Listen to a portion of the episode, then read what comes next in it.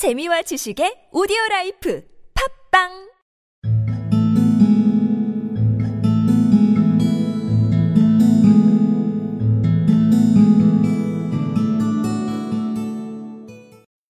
The first thing that put us out was that advertisement. Spaulding, he came down into the office just this day, eight weeks, with this very paper in his hand, and he says, I wish to the Lord, Mr. Wilson, that I was a red-headed man. Why is that? I asks. Why, says he, here's another vacancy on the League of the Red-Headed Men.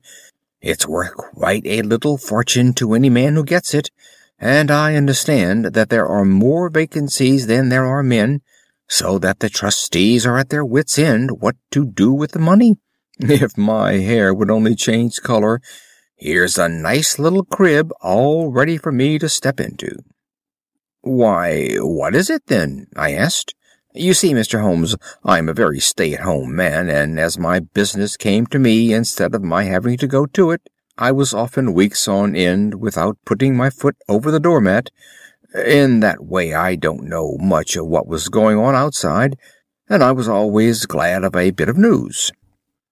Have you never heard of the League of the Red-Headed Men? he asked with his eyes open. Never. Why, I wonder at that, for you are eligible yourself for one of the vacancies. And what are they worth? I asked. Oh, merely a couple of hundred a year, but the work is slight, and it need not interfere very much with one's other occupations.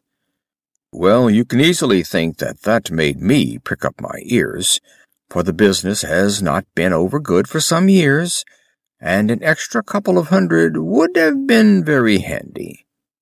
Tell me all about it, said I.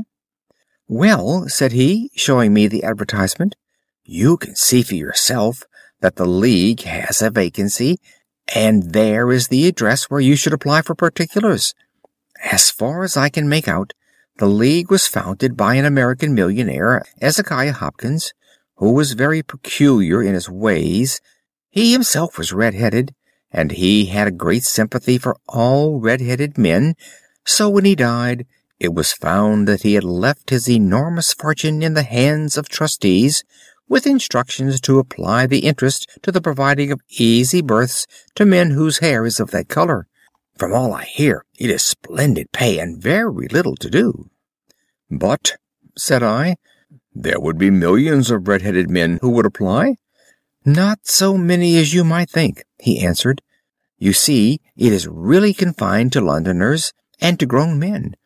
This American had started from London when he was young, and he wanted to do the old town a good turn.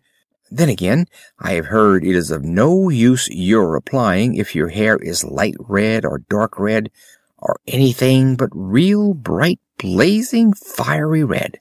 Now, if you cared to apply, Mr. Wilson, you would just walk in. But perhaps it would hardly be worth your while to put yourself out of the way for the sake of a few hundred pounds.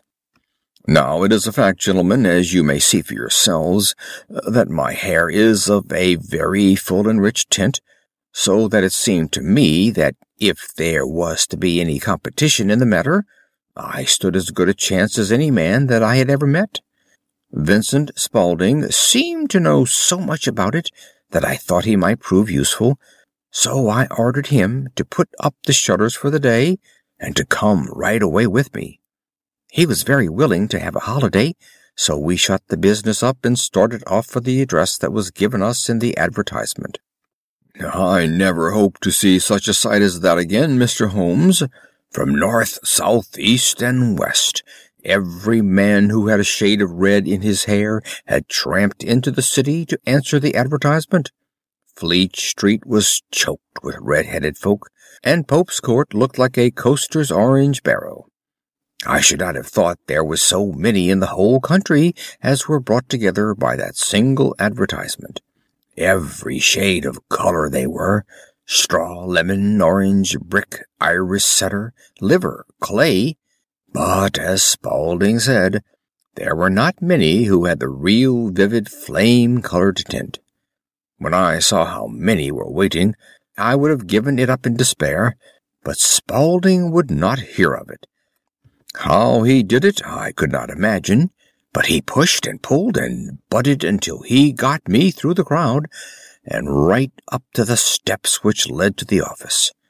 There was a double stream upon the stair, some going up in hope and some coming back dejected, but we wedged in as well as we could and found ourselves in the office.